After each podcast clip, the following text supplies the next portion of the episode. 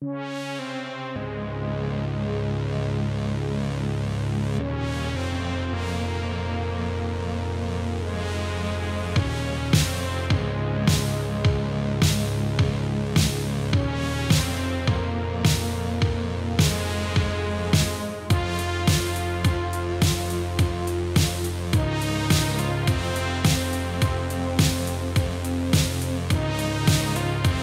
Benvenuti alla terza puntata di TriCast Guest, il podcast che ci prova oggi con un ospite speciale.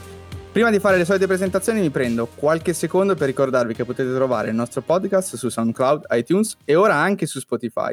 Potete seguirci su Facebook, Instagram, Twitter e se avete voglia di scambiare quattro chiacchiere liberamente potete entrare nel gruppo Telegram. Io sono Eric, il conduttore stupefacente di questa trasmissione e qui con me al tavolo ci sono Ale. Eccomi. Matt. Ciao a tutti. Mattia. Salve a tutti.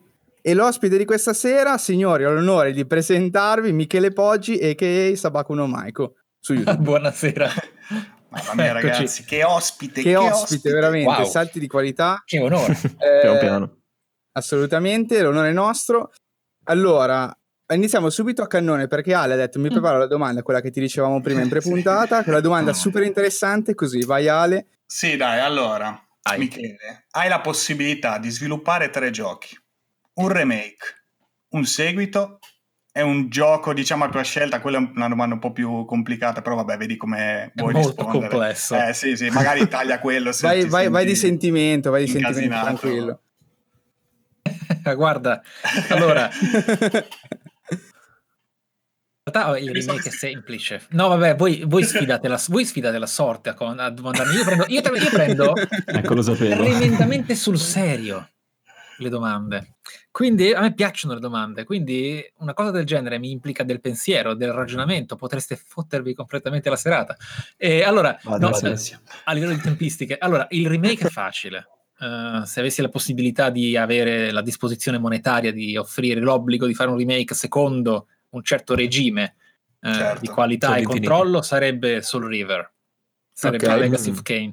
Eh, probabilmente, tra l'altro, non, non- non trasformata in una dilatata pentalogia, bensì qualcosa di un pochino più, diciamo, mh, compresso, ma narrativamente potente. Per quanto riguarda il sequel, qui la cosa è delicatina, però in realtà fortunatamente ho preso così tanto tempo, eh, diciamo che la mia logorrea è stata fatta in mera proposita, cioè in proposita perché stavo pensando mentre parlavo, multitasking, il sequel sarebbe quello di mm, Zone of the Enders The Second Runner, io ora Zoe 3. Attenzione. Ah, Ah, esatto, ho- penso di aver dato ottime penso di aver fatto No, urlare è giusto, molti, giusto. molti fan. Esatto. Eh, per spezzare esatto. il mito di Sabaku è quello di Dark Souls, giustamente. Io Esatto. Dice Eh, Rotten me- Souls. lo me- spostiamo, lo mettiamo quello di Kojima. Lo metti- Esatto. esatto. Mentre in realtà Eh, metterò una pulce vai nell'orecchio e basta, eh, perché i- ed è anche una, in realtà un insegnamento molto importante, perché un sacco di persone mm, mi domandano, eh, ma tu hai mai pensato di fare un videogioco, questo e quell'altro? In realtà Eh, sì. è una domanda molto lecita, però bisogna stare tremendamente attenti a quello che si pensa quando qualcuno sa parlare di un determinato medium, eccetera. Cioè, eh, non è tanto il chi insegna non sa fare, è una cosa completamente diversa, è questione di competenza, ossia, io so- penso che sarei in grado di dare un- sicuramente un ottimo supporto alla direzione di un lavoro, per carità del cielo. Eh, la testa ce l'ho ed è abbastanza sulle spalle e ormai nel, nel mucchio dell'industria ci, ci, ci bazzico uff- uff- Certo. ufficialmente e professionalmente già da abbastanza, non tantissimo, però a livello di, di approfondimento io ho sempre videogiocato inizialmente più Tanto. per, per interesse nel videogioco che per che bello voglio giocare. Quindi diciamo che ho, ho- ho studiato fin da ragazzino per dire perché approfondivo quanto più possibile con i mezzi che avevo. Questo aiuta, ma Mhm. il- fare game design è una cosa completamente diversa. Quindi in realtà Certo. qui metto la pulce nell'orecchio fastidiosissima perché non porterà a nulla e che non andrò a specificare il dettaglio, mi spiace. Per- però io ho in mente da un po' il concept di un videogioco, diciamo, che potrebbe nelle mani di un genio, quale non sono io a riguardo, diventare un Undertale. Cioè il concept che io effettivamente non l'ho mai visto e potrebbe funzionare da Dio. È bellissimo e sicuramente a pensarlo è poesia pura, ma io non ho la più pallida idea di come mai potrebbe non solo essere reso videogioco né come potrebbe funzionare o avere le idee necessarie per essere memorabile. Quindi è soltanto una scintilla che rimane spenta. Certo. Eh, ve, la, ve la tengo, ve la tengo così. Presente sentimento. Una coincidenza Ok. incredibile, tra l'altro, questa domanda, perché è proprio capitata a fagiolo, praticamente. Sì, sì, sì, sì, assolutamente. Ok, questo, questo è quanto. Va benissimo. Capisco, no, infatti, poi capisco benissimo quello che dice Michele, e non è adesso per mettermi sul- su un piano superiore, io sono uno sviluppatore in erba, mettiamola così. Capisco benissimo quello che dici, Michele, perché effettivamente c'è un- una problematica dal, dal design di per sé del gioco, dalle idee poi alla trasposizione reale, c'è un abisso in mezzo anche per chi sa programmare e per chi ha la conoscenza tecnica eh, Sì. per farlo, perché poi di per sé la realizzazione mette insieme così tante professionalità eh, in un unico posto che solo lato organizzativo è pura follia. Mm. Quindi è un lavoro molto, molto complesso. Ma mi ha fatto- ci ha fatto piacere la risposta perché è stata più sintetica, ma allo stesso tempo complessa. Guardate, di- vi, vi aggiungo una cosa.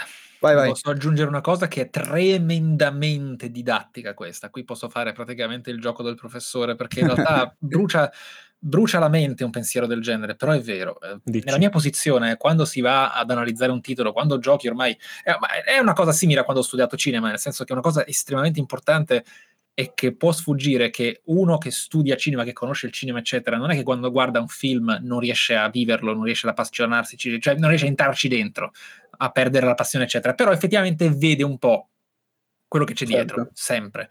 È semplicemente una lettura in più che tu hai appreso ad avere. Lo stesso si può dire col videogioco, nel momento in cui non dico che vedi il Matrix, ma bene o male, com- sai cosa sta Sì. funzionando dietro le quinte. Quindi, di, di principio, quando vedi qualcosa che ti sembra non funzionare, distinto, qualunque persona ti possa ascoltare o appunto seguire, può venirle in mente. Chissà come la risolveresti, no? E tu, eh, critico, eccetera, ti metti a dire, eh, magari anche giocando, ah, questa cosa l'ha rifatta diversamente in XYZ modi.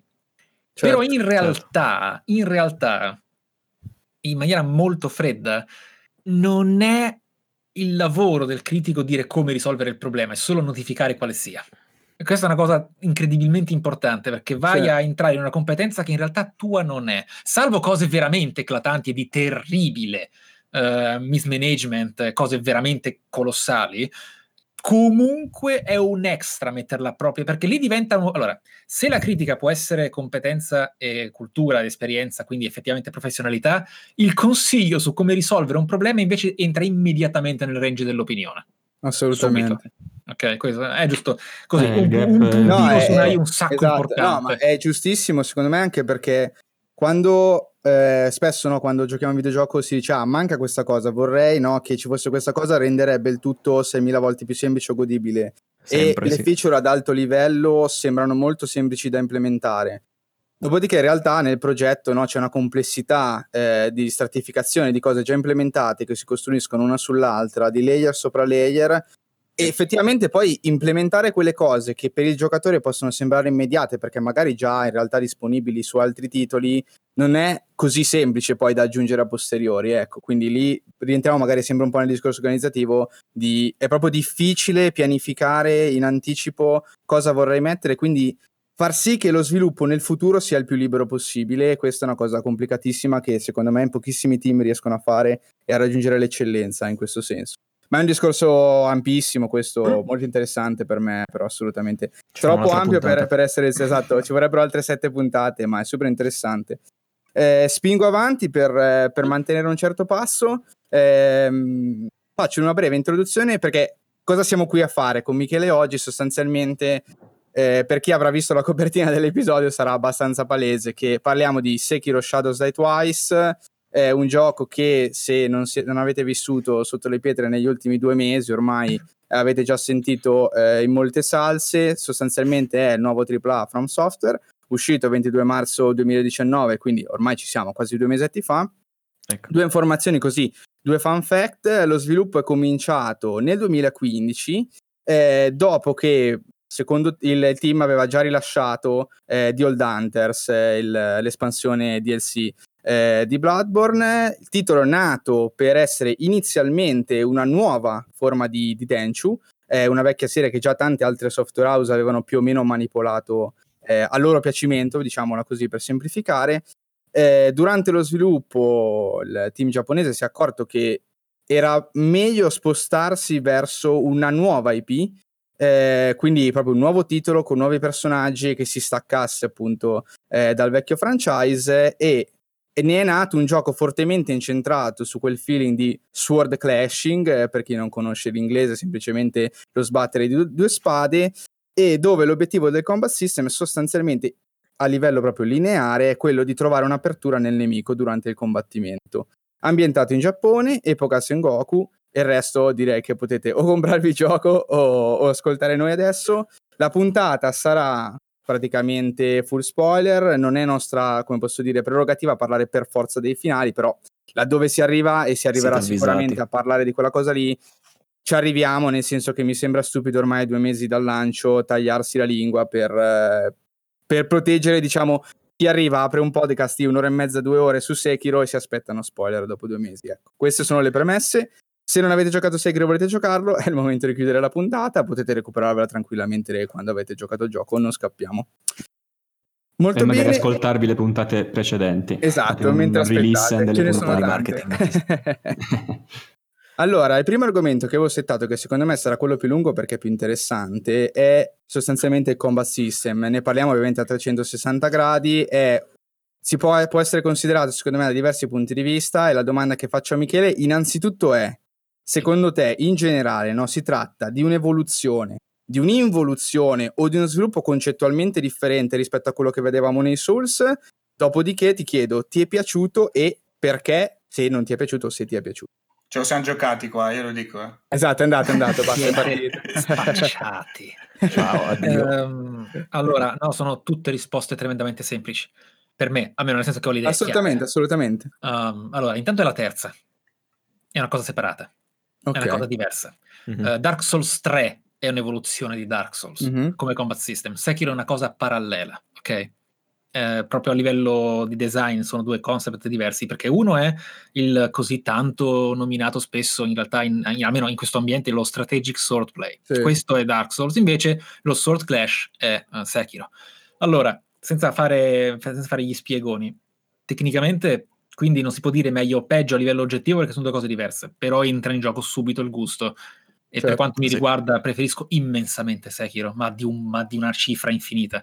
Uh, nell'istante nel quale ho visto come funzionava questo combat system l'ho preferito immediatamente, ma ovviamente ma... pensare che sia appena nato e immaginare che possa essere sviluppato poi anche in sequel paralleli, anche, beh, un Bloodborne 2 farebbe solo che bene a prendere qualcosa di Sekiro, uh, davvero perché farebbe, farebbe, veramente solo che bene, però contemporaneamente, al di là di questo, uh, semplicemente riunendo il discorso nel suo, nella sua bolla in Sekiro, a me piace per un motivo molto semplice. È ovvio che è la prima iterazione, è ovvio che uh, a modo suo pecca di una certa ripetitività perché abbiamo quel tipo di nemico, quel tipo di avversario che si ripete all'infinito. Però, però all'infinito nel senso che in quelle 5-6 iterazioni della stessa creatura più volte. Sì. Però ecco, fondamentalmente lo stesso vale per i Souls. Però la differenza è una. È letteralmente quello che accade al controller, nel senso che se... Eh, adesso non, mi, non, ci mettiamo a fare il discorso sul, sul, tenere il controller in un certo modo, il claw e così via, però mh, mm, i Souls, tutti i Souls, anche Bloodborne, funzionano ogni volta sullo stesso meccanismo, ossia, per quanto siano giochi di ruolo, quindi abbiano una possibile varietà di interazione col personaggio estremamente maggiore rispetto alla sua costruzione, questo però non ha a che fare col combat system di per sé, quindi lo possiamo escludere, perché altrimenti bisogna dare due pesi, due misure completamente Beh, diversi. Certo. Um, nel semplice sistema di combattimento, i Souls sono semplicemente aspettare un attacco, schivarlo e reagire. Sì. Fine. Lo schivare si, poi fra, mm, si divide in una ramificazione che può essere in alcuni casi specificissimi la deflezione, in altri invece può essere la difesa con uno scudo. Però è subire, quindi evitare che il danno arrivi a te, e reagire. Non importa non importa se poi reagisci con una lancia, con una spada o con un'ascia o con un incantesimo. È la stessa cosa, quello che cambia è l'effetto su schermo e come va a reagire eh, l'ambiente circostante, nel senso che se fai una OE, un'area of attack, ovviamente farai un danno certo. più ampio, con più risultati sì. secondo del numero di nemici. Invece, Sekiro non è come si potrebbe mh, sminuire in questo caso il devi prendere l'attacco in faccia e defletterlo finché non rompi la postura. Non è così che funziona. Non è semplicemente una lettura diversa in cui non devi più schivare. È un sistema che ha diversi livelli di profondità. Quali sono? Gli attacchi non parabili, che vanno in un carta forbice sasso, hanno diversi tipi di Uh, reazioni che devi eseguire perfettamente. È praticamente un rhythm game, è un gioco sì, ritmato. Cioè, sì, e uh, questo permette semplicemente a livello proprio strutturale, è come dire, uh, è come di- giocare con le password. Se fai una password con tre, con, tre, caratteri, hai tot opzioni. Se lo fai con cinque, diventa esponenziale e così via. Quindi, Sekiro aggiunge delle regole a qualcosa che comunque di base erano i Souls, rendendoli per me molto più interessanti e divertenti.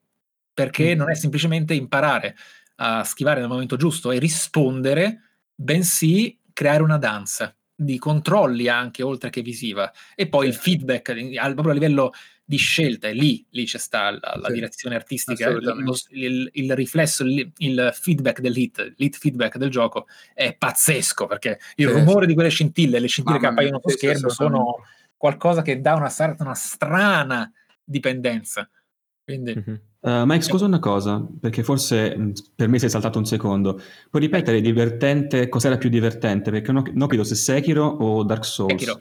Sekiro, ok. Sekiro sì. in generale, sì. Eh, a proposito di questo, scusate, visto che questa cosa era una, una delle domande, diciamo, comunque dei, degli argomenti sì. che mi interessava particolarmente, perché poi dopo ho pensato, cavolo, ma è possibile che in tutti questi anni eh, nessun altro gioco, comunque pochi giochi che ho giocato personalmente, eh, non mi abbiano dato quel feedback eh, appunto di, di, scontro tra, cioè scontro letterale tra spade, no? è sempre diciamo il concetto che ha detto adesso Michele di attesa, risposta, attesa, risposta, è bene o male un po' il concetto di molti action, no? Che possiamo nominare, non so, un certo, certo, ovviamente. Ninja Gaiden, un, vecchi altri action. Sì, no, Sekiro ha davvero portato qualcosa di quasi sì. nuovo, escludendo eh. For Honor. Inf- eh, esatto, infatti eh, spesso cioè, l'ho, l'ho, visto accostato a For Honor che non ho mai giocato, quindi effettivamente ricordandomi, sì. ricordandomi i video, effettivamente sì, c'è tutto quel gioco di parata. Ah, è, certamente, è assolutamente carte. lecito fare il paragone, eh. sì sì sì, sono due, com- sono due combattimenti diversi perché For Honor è legato profondamente a un'anima molto celata di picchiaduro però sì. è tremendamente lecito fare il parallelo perché il sistema di combattimento è molto simile semplicemente poi il risultato è diverso. Sì, sì, è chiaro. Certo. Il For certo. è molto più lento di Sekiro, diciamo che nella, nell'esecuzione almeno è quasi sempre è, più lento. For Honor è lento di nascosto, cioè è lento a, è lento a schermo, ma, è un cas- cioè, ma i comandi devi darli in maniera abbastanza Forse anche Absolver potrebbe essere un po' così che gioca sulle counter, anche quello lo però dire, non conosco. Io l'ho giocato un pochino, Absolver è molto melee, proprio a pugni duri. Sì, ci sono delle armi, però è più quasi un, un close quarter combat, potremmo ah, beh, dire. Sì, sì, perché quella melee è vero, è vero. Sì, sì ti sì. dà un feeling leggermente diverso, però effettivamente il fattore parata e risposta è veloce molto più che nei Souls, si ricorda forse un po' più secchio. Sì, si avvicina magari più al picchiaduro, però con la visione eh, esatto, sì, 60, esattamente. Capito, eh, sempre per riallacciarmi al discorso no, che faceva Michele, dice mi piace di più Sekiro perché ha aggiunto un qualcosa. Io volevo contestualizzare un attimo, almeno per la mia esperienza. Innanzitutto dico che quello che ha detto Michele è, diciamo, è confermato tra tanti che hanno giocato i Souls per tanti anni. Potrei citare per esempio Lobos, che ha detto la stessa, stessa identica ah, sì? cosa. Fico. Eh, sì, assolutamente. Per Lobos eh, lo, lo, reputa addirittura migliore di Bloodborne, che per lui era uno dei titoli più, più importanti nella sua esperienza. Eh, la, io mi ricollego a questo a fare un discorso un po' più ampio, no? perché eh, secondo me la bellezza anche di Sekiro dopo i Souls è che la formula che ci aveva massacrato anni addietro quando era uscito Demons, per tanti poi in realtà il primo è stato Dark Souls, se non Dark Souls 2 addirittura, eh, era appunto la novità, no? la novità di questo particolare sistema di interagire col giocatore, molto preciso, molto minuzioso. Il parry ha i suoi frame, roll, il roll ha i suoi, ha i suoi iframe, vanno rispettati se si vuole giocare in una certa maniera. Dopodiché, okay. dopo qualche anno, no, quindi l'uscita ah, diciamo anche di Bloodborne poi Dark Souls 3, il giocatore Souls è più o meno ormai per necessità, sono tanti anni che si interfaccia con quel tipo di sistema, quindi chiunque abbia giocato Dark Souls 3 dopo aver giocato Demons, Dark, Dark 2, poi ancora Bloodborne e poi infine Dark Souls 3, comunque le meccaniche le aveva così interiorizzate, no? Che quel discorso di crudeltà del gioco ormai era quasi appassito. Sì, non è un gioco semplice di per sé, però le regole le conosciamo bene e sappiamo giocare in base a quelle regole. È arrivato Sekiro che ha com- cambiato completamente le carte in tavola per quanto riguarda come approcciarsi al gameplay ed è tornato ad essere, almeno in prima esperienza, in prima battuta, un gioco abbastanza punitivo, abbastanza eh, brutale. E non mi viene difficile pensare che chi aveva apprezzato in passato questo tipo di precisione oggi apprezzi tanto di più Sekiro, magari forse un po' stanco della Formula Souls. Tu, tu, cosa ne dici, Michele? È più una stanchezza sulla Formula Souls oppure è, è un giudizio in realtà completamente scollegato solo per, per, il gusto personale? Ecco. Sono sempre cose complementari. Alla fine l'essere umano si abitua sia nel positivo sia nella stucchevolezza, per carità. Questo è l'ovvio. Certo. Non, non, non, finiamo per fare un loop di, di, di banalità perché sì, per, cioè, dire di no è sciocco. È normale certo. che la novità faccia figo quando funziona, quando non è. Cioè, una novità che secondo me questo è più, è più gusto che oggettivo eh, però okay. buttandomi nel gusto, una novità che io invece non ho apprezzato per niente è la deriva completamente gioco di ruolo degli Assassin's Creed.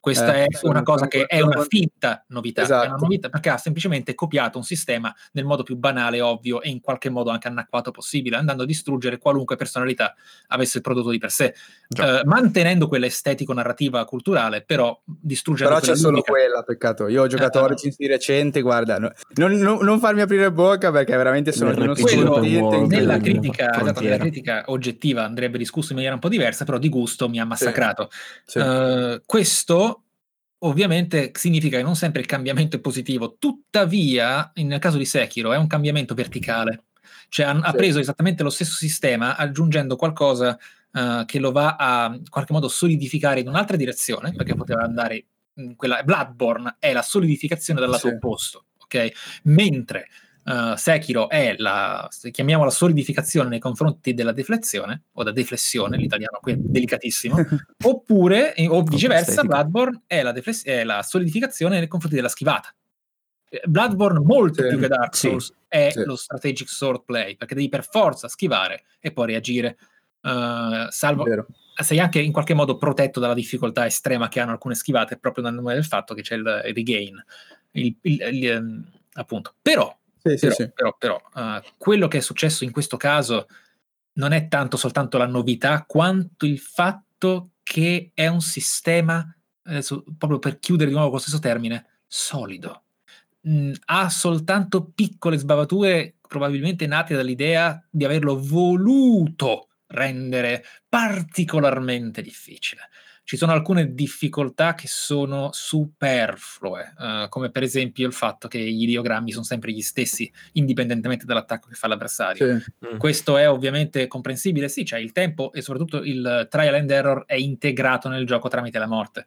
Però... Domanda, scusami sì. se ti interrompo, io mi ricordo in vecchi trailer, poi magari mi sbaglio, che però alcuni ideogrammi erano, erano diversi, possibile che hanno modificato. Quelli di pericolo, dite?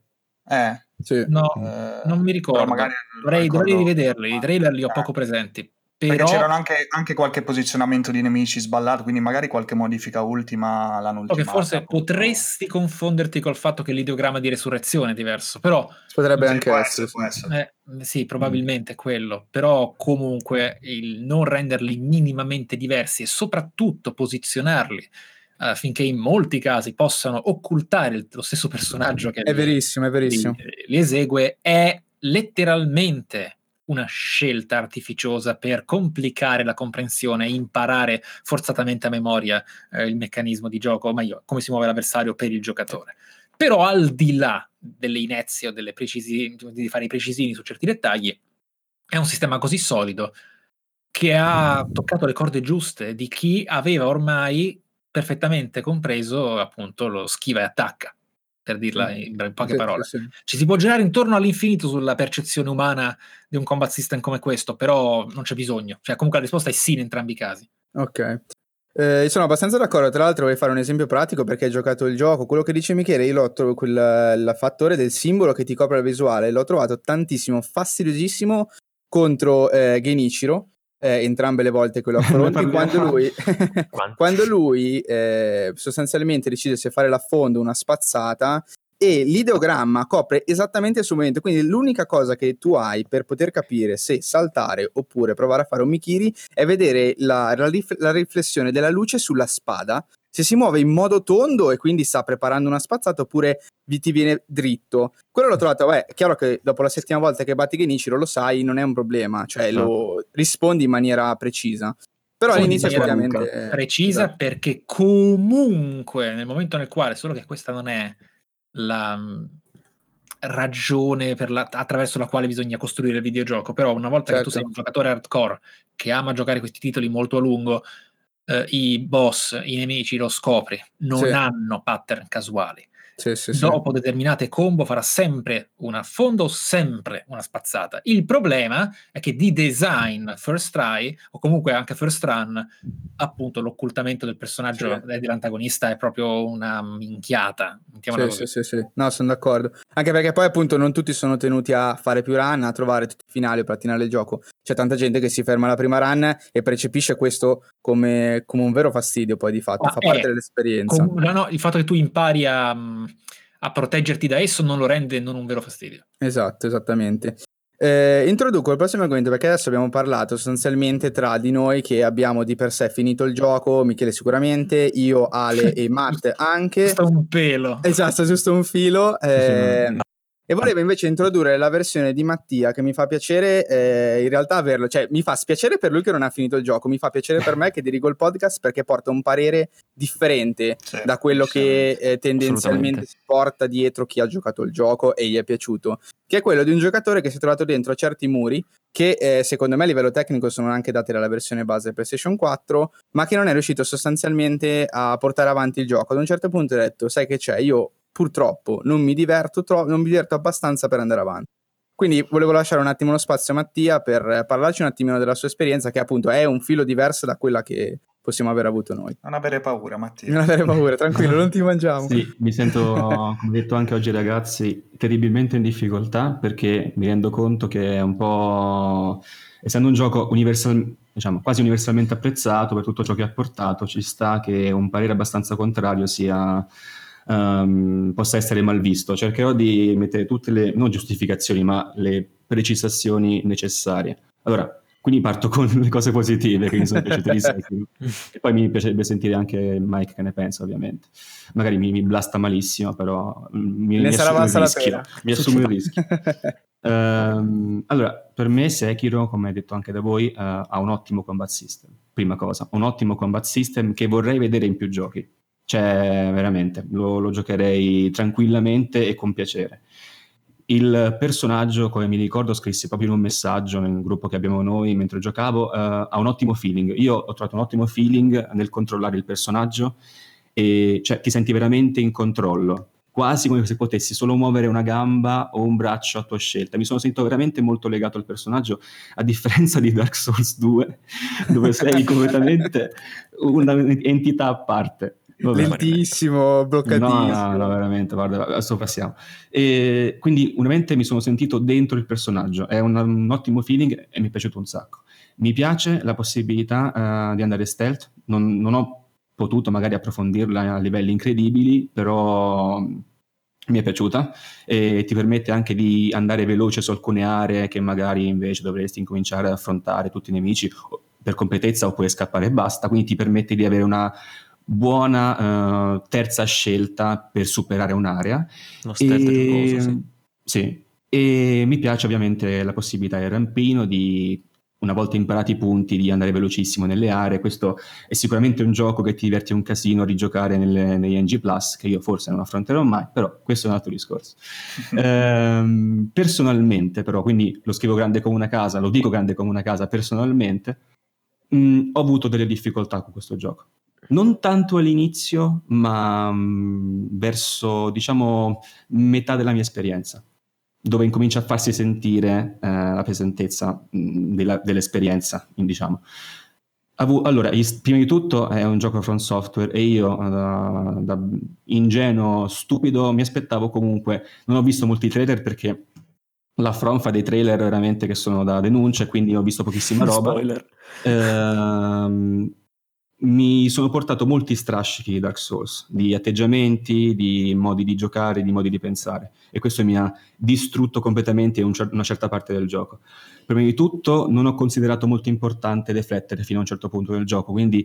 Ehm, eh, eh, esatto, è quello che io ti dico, guarda che devi deflettere, no, ma... Eh, ma prima poi, magari prima anche di incontrare il, il, tizio che ti fa fare, diciamo, i tutorial, che ti allena sì, con la spada lì, poi una volta ho detto, vabbè, ok, devo farlo, mi sono messo col tizio e ci siamo allenati, tipo senza lo spirito del tempo, ho detto, ok, ora sono forte, posso veramente affrontare questo gioco. Ma comunque questo sempre verso gli inizi, io però non sono un tipo da mille, mille ore, quindi è un'esperienza un po' dilatata nelle prime ore. Mi sono trovato un po' in difficoltà, sono andato ad allenarmi, ho imparato a deflettere in modo decente, diciamo, e sono andato avanti. Ehm, mi ha dato un po' fast- mi ha dato fastidio, diciamo, almeno a me personalmente, il fatto che il gioco, a differenza magari di, un, di Dark Souls precedenti, From ti dice, guarda, il gioco è questo, hai spazio di manovra veramente ristretto, almeno secondo me, giocalo così, oppure eh, mi spiace, ma ti, ti bloccherai. E infatti è andata così eh, io magari in Dark Souls apprezz- apprezzavo, nel senso mi, mi, faceva anche piacere, mi andava bene non essere per forza perfetto nella conoscenza di un, magari di un boss, di un, un modo di giocare, quindi o mi potenziavo o provavo tante volte, magari avevo fortuna quella volta e andavo avanti bene o male, poi eh, c'erano i boss che sapevo affrontare, le aree che sapevo affrontare. Qui con Sekiro eh, a me, a me ha richiesto... Um, molta precisione, molta conoscenza. E come detto anche da Mike, ma come, detto, come me lo sono scritto adesso io, che mi sto leggendo un po' gli appunti che mi sono preso, eh, mi ricordava molto un un rhythm, game, cioè un gioco basato sul ritmo con uh, i pulsanti da premere, ho addirittura cambiato l'approccio che usavo col controller per cercare di parare di deflettere meglio, non ha funzionato tanto bene. Quindi questo approccio nuovo che mi, che mi, ha proposto Sekiro non mi è andato tanto giù, sarà per gusto personale, sarà perché in questa fase videoludica della mia vita non mi va di giocare a un gioco del genere, ma eh, mi ha un po' lasciato così. Più che altro, eh, diciamo che... Ehm, il, il, fatto che mi sono bloccato, io son, mi sono bloccato a Genichiro, si dice così, sì, giusto? Genichiro, il primo. lì. Il sì. primo. Il, sì, il primo. non per Vabbè, è doveroso, doveroso perché poi uno dice quale, perché no, è, è giusto un filo più avanti. Il primo encounter vero okay. che hai con lui. Ehm, diciamo che prima di arrivare a lui, alla fine le difficoltà superate, come è successo anche in passato con Dark Souls, sono andato avanti, eh, ho mai detto il gioco, poi l'ho amato, l'ho mai detto, l'ho riamato e così via. Alcune Scusami se ti interrompo, la sì, seconda, perché magari chi ascolta o anche ah, Michele non l'ha preso. Sì, non quando l'incontro all'inizio Esattamente, la seconda, ma... esattamente, sì. la boss fight quella reale. Anche perché ripetere quella dell'inizio è impossibile. Eh, esattamente, esattamente, sarebbe stato problematico, ah, esatto, poi, poi pure avanti. Buttano braccia ovunque. Alcune sezioni mi hanno piacevolmente ricordato le mie prime esperienze con, uh, con Dark Souls e, e quella parte mi ha detto guarda dai lo continuo, non, non posso fermarmi e poi è successo. E mi sono molto piaciute le aree in cui appunto avevo questa libertà, diciamo, di approccio sul, sullo sterto, sul, sul combattere e basta. Piaciuta tantissimo la parte sui tetti prima di arrivare a Geniciro. Lì quando puoi combattere i, sì, puoi, sì, poi quando puoi combattere i guerrieri corvini e lì diventa anche un piacere, ti senti anche figo, magari anche un po' torto a deflettere tutti gli attacchi perché alla fine puoi leggermente spammare con uh, il tasto per deflettere quegli attacchi lì uh, ripetuti dei nemici corvini. E eh, poi arrivo a Genichiro e lì eh, sono iniziate le mazzate perché ancora mi portavo, uh, difetto mio, troppa, il troppo voler stare in difesa quando magari era più utile uh, andare a attaccare continuamente. Quindi uh, spezzavo mai poco spesso la... prendersi in Sekiro, mai. Eh, mai. Eh, l'ho imparato... Ho imparato a terribili spese. Tra l'altro è uno dei pochi che ha pure l'arco, quindi nel senso esatto. che se ti allontani... Cioè... Sì, infatti cercavo di stare in, in, distanza media, non lo, non lo usavo troppo spesso, però poi alla fine ho incominciato ad attaccarlo. Sono morto 250.000 volte, ho smesso, ho ripreso, ho smesso, ho ripreso, alla fine è diventato un veleno che ha rovinato, cioè mi ha diciamo infettato tutto ciò che di buono avevo appreso e preso dal gioco, avevo esperienziato fino a quel punto. Uh, arrivo finalmente alla terza fase, scopro che c'è, no, scopro istrutto eh sì, che c'è la terza fase, e lì dico guarda, io provo a farla. Allora, veramente col dito che faceva male, perché vabbè, sarò scarso io, devo ghittare good un sacco, ma non ce l'ho fatta. Uh, mi ha preso un certo... Ho anche fatto il, il diciamo, il, deflessione del fulmine che in italiano è tradotta malissimo, in italiano Sì, è tradotta vabbè, una schifezza che non ho capito niente, che Sì, tipo sì, dice R1 per uh, Sì, riportare durante la carica, davanti la carica, che non Io si che sa cosa voglia dire. la carica, tipo uno che ti carica fisicamente. Ehm, vabbè, l'ho anche fatto la riflessione del fulmine, non ha funzionato, sono morto e lì proprio mi è scattata una molla del cervello, ho tolto tutto di Esatto. mezzo. Ho detto guarda, io non posso veramente rovinarmi le giornate perché devo andare avanti a Sekiro. Non, è un limite mio o un limite che mi ha imposto il gioco. In entrambi i casi ho tolto. Io diciamo che se avessi anche fatto magari il giorno dopo, avrei potuto tranquillamente continuare magari Secondo a me, battere secondo me infatti Genichiro. sì. Sì, infatti avresti dovuto... Ma in quel, caso, eh, in quel caso no, ho detto basta, anche perché il giorno dopo non avevo Ah, no, comunque chiaro, voglia, scelta neanche due, personale, settimana assolutamente. dopo. Vabbè, se uno non si diverte più, comunque No, no, deve fermarsi, eh, non è l'aspetto nessuno obbligato, finito. No, assolutamente. infatti. Eh, Eh, nonostante la- il Sekiro è pregno di, di videogioco, cioè Sekiro è proprio videogioco.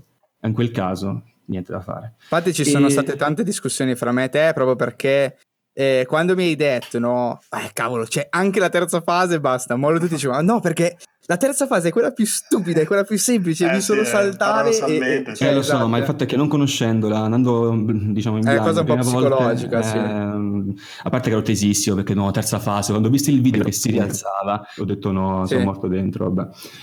E comunque ho detto ragazzi, questo gioco è troppo demanding per i miei gusti Ok. e preferisco spostarmi su altro. Ok. Non è più gioco, ma Ok, abbiamo compreso comunque cosa ci vuole dire Mattia, gli vogliamo mia bene. Eh, mi faceva piacere una, un'opinione così differente. Tra l'altro volevo fare eh, una piccola parentesi. È chiaro che l'esperienza di Mattia non si ferma solo a quello che sto per dire, ma è un'esperienza più personale eh, con, con i videogiochi. Ma volevo sottolineare come su PlayStation 4 liscia e anche su Xbox One il gioco gira a 30 fps questo renda eh, il gioco di per sé abbastanza più arduo che su PC perché dovendo fare tutta quella serie di parate precise per rispondere, tra l'altro il deflect non è solo o perfetto o parata, no? C'è una, una media distanza del deflect che ti dà semplicemente un pochino di danno alla postura e un pochino di danno alla postura nemica. Beh, Michele forse ci può anche confermare meglio. Ma Michele l'ha giocato su PlayStation 4 Pro, giusto? All'inizio? no, la- no, no, no, aspettate. Sempre su PC? Salvo, salvo che questo podcast mi, mi faccia scoprire una meccanica segreta eh, e sia l'epifania incredibile, non esiste il parry parziale in Sekiro. Solamente deflect secco? Deflect o blocco. Se tu sbagli, blocchi. Ok, questo mi sfugge. Ok. Ehm, Attenzione. Co- co- controllerò perché effettivamente io non ho controllato la tecnicità di tutto, ho tante ore di gioco, l'ho dato per scontato, ma controllerò poi magari prima della fine del podcast do una risposta secca. Ci fidiamo di quello quello che, che ci dice di fai- Michele comunque sicuramente, ma che ha più ore di me, 100%. Vai pure, vai pure. io ho giocato tutta la prima run su console e poi Ok. mi sono fatto una chiusa su PC. Su Pro però, ripetiamo. Sì, Sì, sì, sì, su- su PlayStation. Sì, ma non è, non è sì, in, Mm. realtà è, in realtà probabilmente è più ostico, eh, che non so qual è il frame rate eh, riguardo alla sua stabilità. Comunque non è, a 30 fotogrammi al secondo il titolo semmai non è più difficile perché non entrano input, semplicemente potresti avere tu, se sei un occhio abituato a 60, avere fastidio e quindi perdere qualche colpo proprio di tua attenzione. Mm, sì. Più che altro il frame rate instabile è il problema, quindi qualora il caso fosse che andasse tra i 30 e i 25 pure sulla Pro tra i 45 e i 30, lì è la fine, perché il frame rate instabile ti cambia anche i tempi di reazione. Eh, sì. Però mh, è interessante il discorso del ragazzo, da una parte in realtà eh, l'unica cosa veramente importante che ha detto è il fatto che il titolo ha quelle meccaniche e non ti permette di, di uscire da- o scappare da esse, quindi principalmente è i- esattamente idealmente gusto in quanto il gioco non ti permette di identificarti con un certo tipo di gameplay no, quello è il gameplay È vero. Sì, Uh, ma è giusto così, è una scelta, una scelta del, è un action. eh, Se, se te non piace gli action slash, eh, Devil May Cry non ti piacerà mai. Uh, è, come, è come definire, eh, ma io volevo un Civilization RTS. Sì, ma è a turni, è, è normale, è semplicemente un tipo Certo. di chiusura uh, di design che è stata scelta. Però c'è da dire una cosa simpatica. uh, mentre praticamente nell'istante nel quale tu prendi una boss fight di Dark Souls, hai necessità di avere una certa forma di reazione costante a qualcosa che potrebbe o non potrebbe accadere. Quindi anche il boss, ecco, diciamo che Genichiro è quei lag. Adesso io non so se questo ragazzo ha qualche problema a sconfiggere quei lag, ma non credo. No, Ah, però no, almeno- diciamo che non superata quella fase. Ecco, tutti abbiamo superato la fase uh, quei lag. Adesso quell'ag è- è quasi strano definirlo un boss importante perché sembra non possa fare assolutamente nulla eh, di pericoloso a nessun tipo di personaggio, che sia sul level 1, eccetera. Sembra una sorta di, di- di strano puffo rosso che devi Eh, no, superare. ma in Blind Run quante sberle però, io me le Vai, vai, ricordo bene. infatti. perle. Quando lo conosci. Ti, insegna, ti insegna il fatto che a seconda del movimento del corpo nemico ci sono delle mosse da riconoscere. È qualcosa che prima di essa, dove sei obbligato, perché altrimenti salti in aria letteralmente, tu non potresti aver eh, interiorizzato giocando. Puoi averlo fatto prima, certo, ma dipende da che giocatore sei. Quindi adesso, se uno non, non giocasse dopo un po', comunque quella ha bisogno di una certa reazione, comunque devi Sì. schivare cose che arrivano a un certo punto. Genichiro e in buona parte, tranne alcune eh, eccessività, che poi, cioè, alcuni eccessi che arrivano dopo, è una boss fight che tecnicamente nel momento nel quale l'hai presa non puoi più fallire. È Ed vero, è, è il, sono, ed è sistema, ed è il sistema di gioco di Sekiro, eh, che è diverso. Non devi reagire a qualcosa, tu devi agire e devi sapere come agire. Nell'istante in cui sai come agire, cioè adesso, mh, se questo non fosse un podcast e fosse una diretta, potremmo far partire il software, se ci fosse una boss rush o una modalità per poter fare il new game e affrontarlo da, da nuova partita all'interno del tutorial, io potrei mostrarvi come con una certa danza non accade nulla di pericoloso. Ed Sì, è sì. proprio una cosa interessante che fa capire però che nel momento nel quale tu non la riesci a comprendere o non cerchi o ti stucca a comprenderla, è, è normale che ti ci allontani. Perché non hai Certo, altre sì. strade, cioè non è che poi Esatto. non ci sono altre strade. Perché Cioè, io a sì, proprio un sono, muro. sono cheese. Infatti questa cosa, tra l'altro, la dicevo l'altra sera che dovevamo registrare, spoiler, eh, che avevamo Ok. intentato la registrazione. E infatti mi è venuto in mente in tutte quelle discussioni che ci sono state poi nel corso vicino all'uscita di Sekiro e tutto, no? gente che scrivevano, ah, lo mollo, troppo difficile. eh.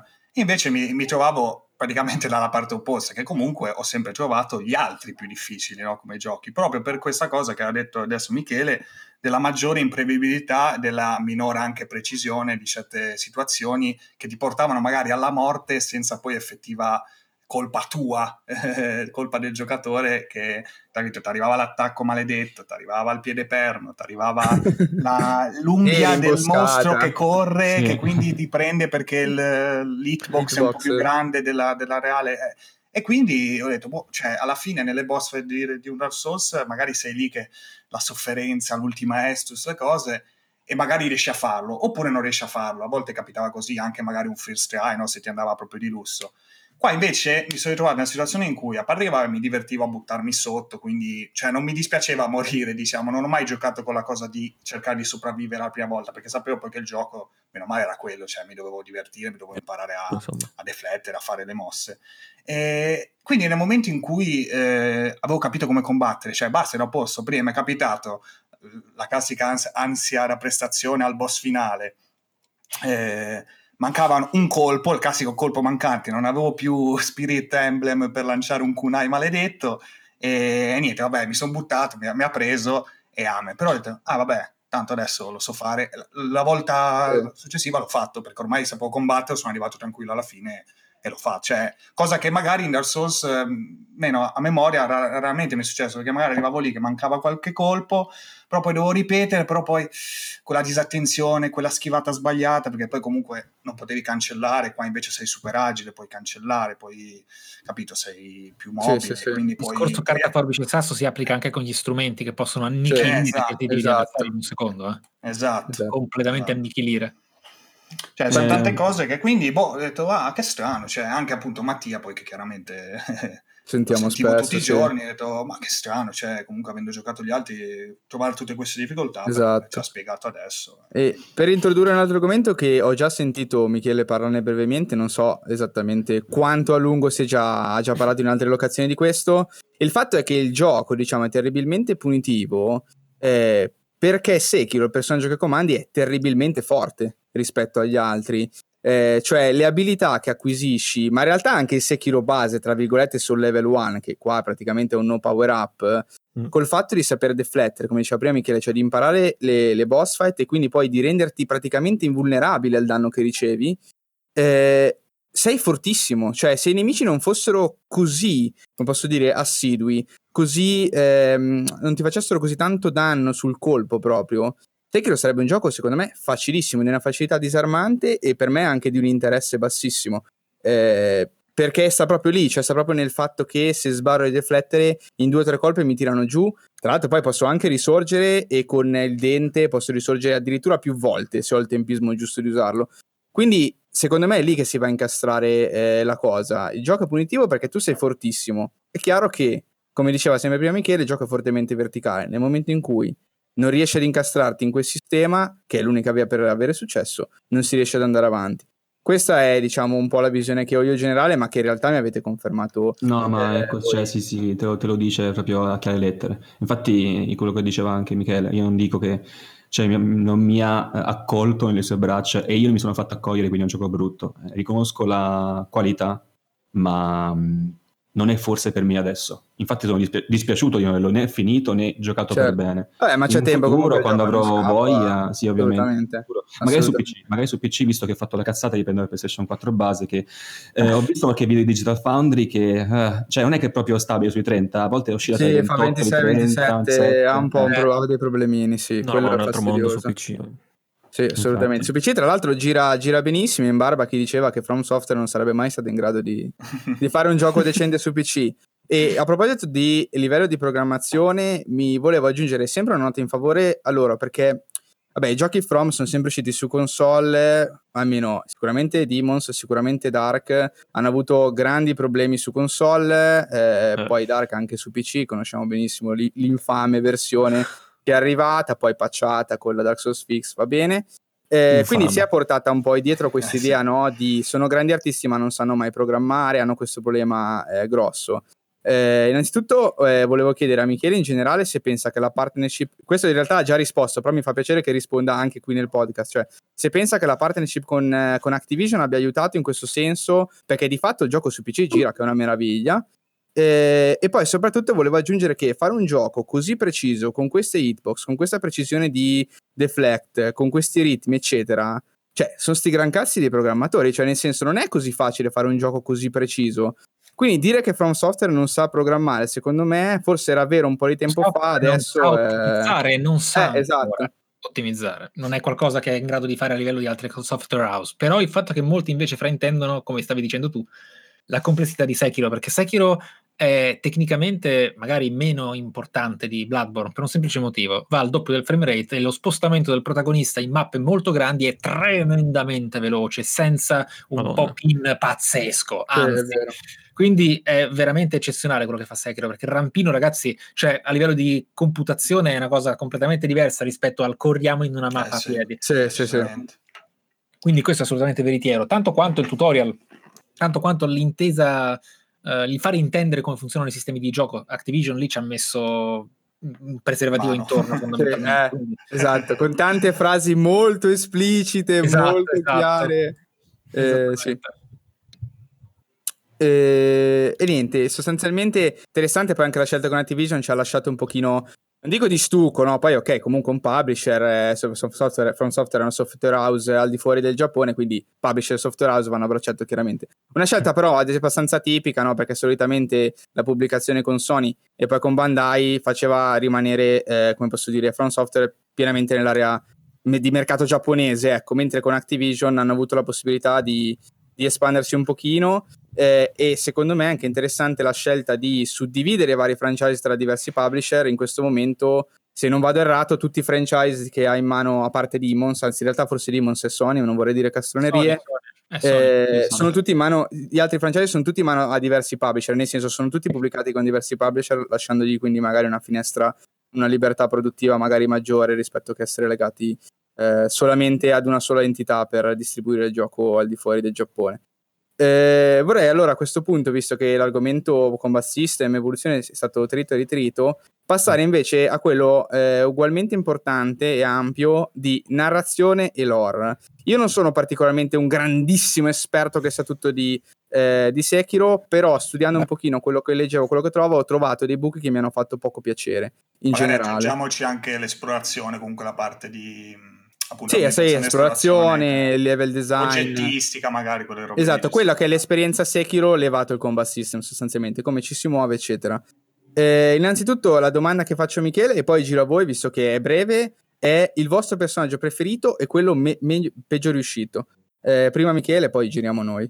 Ah, ok, ma in realtà i personaggi, ah, beh, ci sarebbe da... ma sarà interessante sentire cosa hai da dire. Il- I personaggi in generale sono tutti resi più o meno allo stesso modo, c'è una certa equità nei Sì. confronti della scrittura perché nessuno vuole essere particolarmente sopra le righe, sono tutti molto freddi, tutti molto veri nella loro identità. Uh, in generale tutti gli NPC secondari sono resi meno bene perché Sì. hanno poche interazioni rispetto a quello che sarebbe stato gradevole vedere. Quindi di per sé quello magari dispiace un po', ma tutto quello che è il principale hanno una quantità di dialoghi, approfondimenti, Sì. vera e propria storia personale e così via, che li ho trovati eccezionali, tutti allo stesso livello, sono pari merito, hanno un equilibrio di approfondimento e scrittura che mi ha abbastanza sorpreso, quindi ovviamente sto parlando di Scultore, Emma e Ishin. Sì, chiaro, quelli centrali della storia, Esatto. certo. Mhm. Eh, preferito a livello personale invece, perché io lo dico subito, per me il preferito è Ishin barra Tengu, per me a livello personale proprio come personaggio è, è insuperabile, poi è chiaro che come approfondimento eh, sono d'accordissimo. Mhm. Eh, volete girare anche voi? Tra i preferiti, niente, la- votiamo la tutti Ishin e muta. basta, esatto. No, Cire, cioè, No, un- Ale è il personaggio che ti è piaciuto di più adesso, votiamo tutti Ishin e la, No. la portiamo a casa. dai, di Sekiro Emma, perché... per me Emma. Ma ok, eh, ma beh, è comunque ottimo. E Tra l'altro è l'unica secondo me che ha un host veramente bello all'interno del gioco. Ale? Niente, lo metto in difficoltà, Eh, non non lo, lo so, sì, lascio riflettere. Sì, sì, io rifletto, lascio passo parola e penso Ah, Io? a Matti invece. Dai, io ce l'ho, è Lady Butterfly. Per, per come combatte... eh. Butterfly, sì. Come? Si chiama, in realtà si chiama Phantom Butterfly. La traduzione è sbagliata. Ah, ok, Ah, attenzione. Davvero? Ma io l'ho letta falena, quindi Ti, figurate. ti stupisce? Eh, effettivamente. Ma te invece Eh, no, per il infatti. poco che hai giocato ne hai scelto uno? Allora, io vi dico, il mio personaggio preferito Genichiro. è il compagno di tante avventure. Il ti- non mi ricordo il nome, quindi il tizio che ti Ma- allena vicino al- allo scultore. Ah, Ambe, Ambe. Grande Ambe. Grazie. Eh, stessi per- però dire di purtroppo non è, è davvero un pessimo personaggio, nel senso che è talmente realistico. No, ma a me, a me era proprio una battuta umano. perché mi ha Eh, sì. accompagnato nell'imparare proprio Certo, il certo. gioco. Se non fosse per lui sarei ancora, non ne ricordo, nel primo ricordo probabilmente a, a impazzire. Ambe, il mio amico.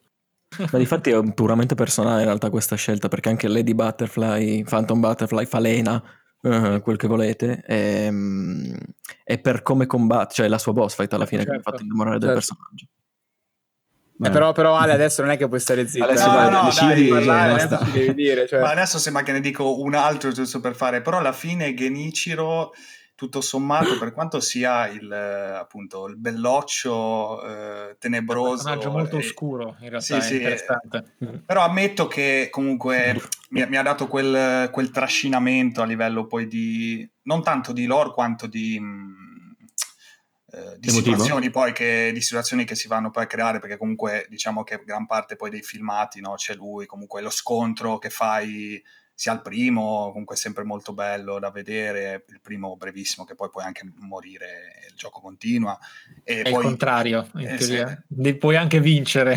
Ah, sì, esatto, sì, esatto, sì, sì. effettivamente esatto. e poi il secondo dove comunque c'è appunto il twist della, della terza fase che è nascosta i fumi cioè comunque mi, ha- mi aveva gasato quindi dai ci- Eh, lo sai Alessio, a proposito di questa cosa che hai detto, cioè, io mi sono arrivato, però quando ho visto che ti hai tolto l'armatura e nelle cicatrici, nelle bruciature, lì ci ho visto molto, lì mi è piaciuta abbastanza quella scena. Poi è successo quel che è successo, però è vero, sono d'accordo con quello che hai detto, mi è piaciuta molto quella parte, ci ho visto molto veramente, solo a livello di impatto visivo, sì sì impatto c'era visivo molto dietro. sì, mi ha Sì. caricato anche perché io adesso cioè più che altro magari poi non so se posso essere nel discorso nel- in cosa cercavo ho ritrovato un po' meno rispetto poi ai precedenti lavori di From Sì. Software perché appunto questo, questo essere asciutte, questo essere queste situazioni comunque con tanti mid boss, eh, tanti abbastanza simili, no? un po' eh, ripetuti, varie Eh, cose, eh, mi ha trascinato meno dal punto di vista poi della pura spettacolarità. Ci sono momenti spettacolari, però eh, poi il gioco alla fine è coerente con se stesso, nel senso a livello di combattimento, eh, i nemici sono della tua stazza, praticamente quasi tutti, poi vabbè alcuni no. Cioè, sono tutti due metri più alti di te, alto in generale, però mezzo, rimangono di sono gestibili, stessa- no? A parte quel maledettissimo demone dell'oro. Demon Eh, King. Ops. Demone dell'odio. Eh sì, demone dell'odio. Toro di fuoco. Eh, quindi Mamma ecco, Toro di fuoco. Ho pensato appunto a Genichiro perché poi sì, sulla lore, vabbè, mi sono informato, poi Eric ci ha fatto una lezione, poverino, cioè, ah, guardate che... Vabbè, è una lezione assolutamente. Sì, no, ci ha raccontato cose. un po' le cose, perché io poi eh, ho, ho lasciato il gioco dopo averlo finito una volta, poi tra una cosa e l'altra, avendo un fratello, bla bla bla, comunque non l'ho giocato, non ho fatto varie run, quindi l'ho fatta una sola, allora ero un po' meno, meno informato sulla lore. Quindi appunto mi è venuto in mente Genichiro proprio perché è quello più spettacolare, più, Sì, lo vedi sì. di più in, scena, diciamo, in momenti Ci finiti. sta, ci sta, ci sta. E infatti da mm, quelle situazioni lì poi che mi davano tanto i precedenti sul- sull'esplorazione, che qua è molto più, più agile, molto più, più semplice, eh, ha un po' perso ecco quel fattore lì, il collezionismo, comunque tanti oggetti sono semplicemente di utilizzo immediato, eh, consumabili, no? Quindi non, non hai, chiaramente, vabbè, non ci sono praticamente armi da raccogliere se non eh, le protesi. E Sì. non ci sono equipaggiamenti particolari, no? come c'erano appunto anelli, eh, Sì, diciamo che qui cose. ci sono i libri delle abilità sostanzialmente. Sì, sì, è la cosa veramente figa che basta. dici ne ho acquisito uno nuovo, eh, ho curiosità di vedere bene in fondo sì, come sì. funziona. Però appunto quel, quel brivido no, eh, che c'è in qualche occasione quando trovi appunto le protesi. Poi però eh, diciamo che le- tutte le protesi le trovi abbastanza presto nel corso gioco, proprio perché poi il gioco ti, te le fa potenziare, ti fa, te le fa utilizzare tutte per una buona parte del gioco, diciamo, poi vabbè, Certo. magari uno ha fatto una strada rispetto a un'altra, però bene o male te le dà tutte abbastanza presto, ti va a perdere un po' quella- quel brivido no, di trovare quell'arma, no, quello scrigno protetto dal, dal mid boss che c'era Eh sì. nei vecchi senza poi la, ne- la nebbia, diciamo, come c'è adesso anche nei mid boss, alcuni poi schivabili e tutto, però Sì.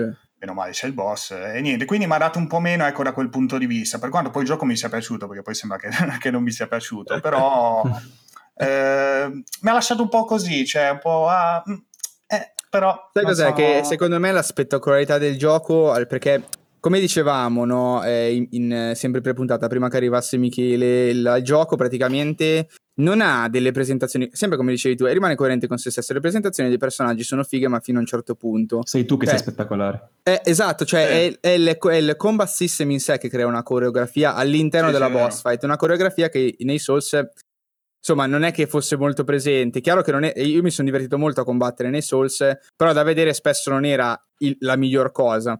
Mentre qua devo dire che fare un video della boss fight e poi mostrarlo, ci sono delle gif, ragazzi, incredibili di Sì, gente sì, che schiva assolutamente. solo accovacciandoci in slow motion. Ma proprio perché il gioco è coreografico di per sé, Sì. ha questa, questa grande, secondo me, abilità di mischiare e, insieme a- in- alla perfezione la tecnicità del combat system con una coreografia proprio bella da vedere, bellissima da sentire, come Beh. diceva prima Michele, Sì, sono gli. SFX che sono, cioè, sono veramente la droga. Cioè, Sì, uno sì. dopo l'altro, il deflect lo voglio fare perché voglio sentire il teen, non perché voglio battere le È vero, è vero. Cioè, è, è- è molto, molto, molto, come posso dire, è, è orientato verso questo senso. Il Tra l'altro, mi... Deathblow poi, per non parlare del Deathblow, mamma mia, Alcuni, veramente. poi quello che salti, che prendi Esatto. le- con le Ah. cosce lo tiri giù. cioè. Eh, esattamente. Ha questa volume alto. dilatazione della spettacolarizzazione che ovviamente poi dopo eh, si nota magari di meno perché proprio è più diluita nel tempo. E secondo me è carino fare questo parallelo che in realtà non so quanto sia attinente alla realtà dei fatti, ma è lo stesso concetto che guida no, il, il nuovo parry, nel senso che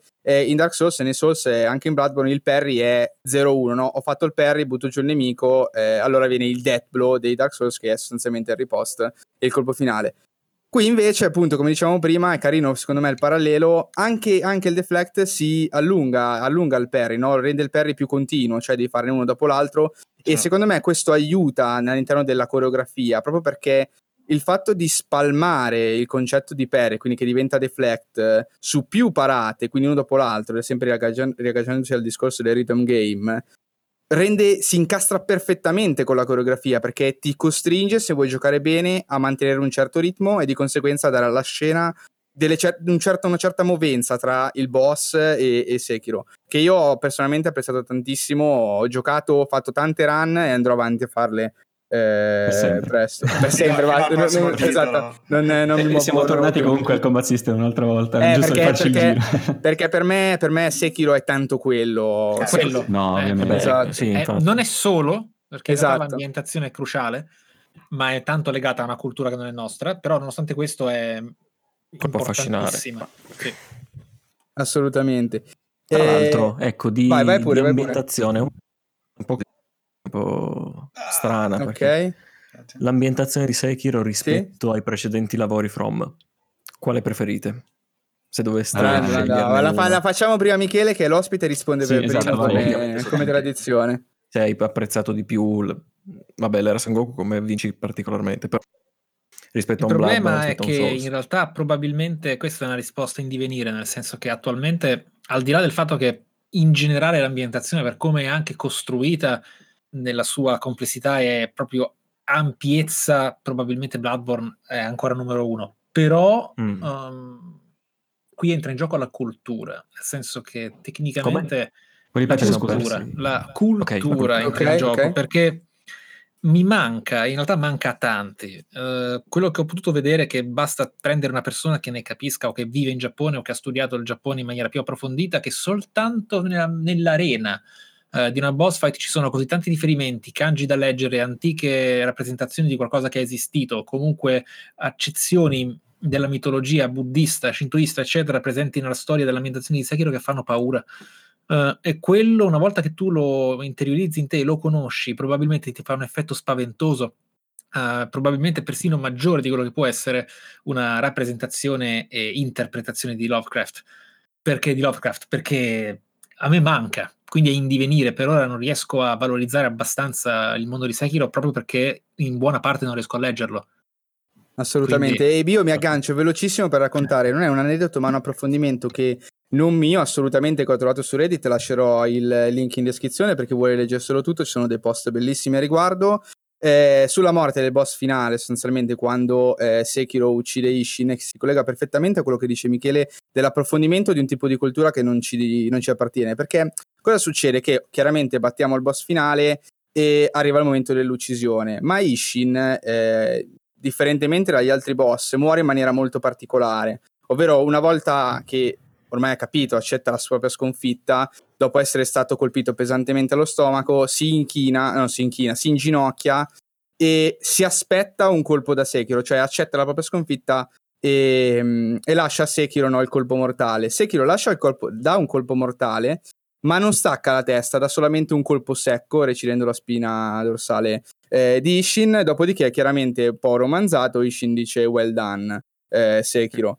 Eh, ovviamente la scena è molto bella di per sé e io non, questo, non conoscevo questo retroscena della cultura giapponese perché quello che succede alla fine dello scontro quando si dà l'ultimo colpo e tagliamo proprio lo stomaco di, di Ishin è che questo è il rituale completo del seppuku cioè l'arakiri eh, che ai, tempo- ai tempi dei samurai sostanzialmente si, non si performava mai da solo perché era una morte lenta e disonorevole perché colpirsi in quel modo, in quel punto allo stomaco, portava a un dissanguamento rapido, ma comunque ad una morte indecorosa, no? Perché l'uomo si accasciava per terra senza dignità. e la faccia Quindi, veniva semplicemente- dal, esattamente. dal dolore Esattamente. Eh, mentre quello che succede normalmente è che chi voleva commettere seppuku faceva seppuku, quindi si infliggeva questa ferita mortale, dopodiché si affidava ad un maestro di spada per dare il colpo secco alla spina dorsale. Un- perché è un maestro di spada? Perché sostanzialmente, eh, almeno questo narrano, è molto difficile dare un colpo secco che recida la spina dorsale senza tagliare il collo.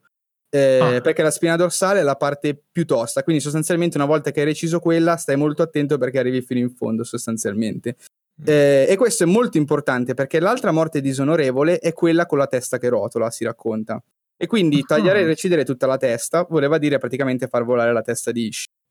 Eh, è molto interessante questo particolare perché rileva una, come posso dire, una, eh, una relazione tra eh, Sekiro e Ishin sostanzialmente di maestro-discepolo. Questo chiaramente è Rispetto. esplicitato dal fatto che ti dà eh, tutte le sue conoscenze, ti forma anche a livello proprio Sì, è vero.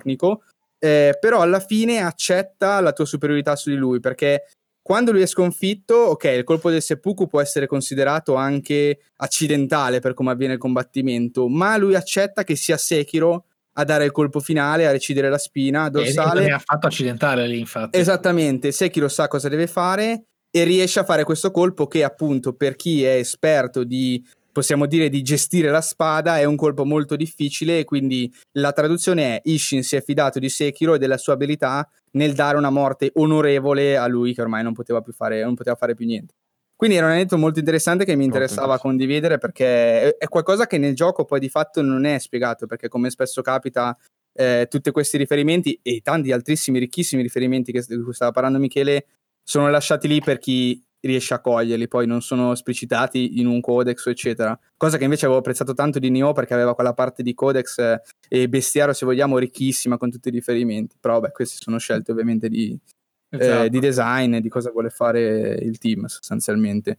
Eh, la, l'altro punto in cui volevo andare a parare, lasciamo sempre la parola a Michele, è sei completamente soddisfatto della, della mm, come posso dire, della parte narrativa e di lore? Hai avuto tempo di andare un attimino più nel profondo o magari ti sei solo fatto le run che abbiamo visto in live, no? quindi run tra virgolette prettamente tecniche, ci sta, di videogioco. Sei riuscito ad andare un po' più in profondità?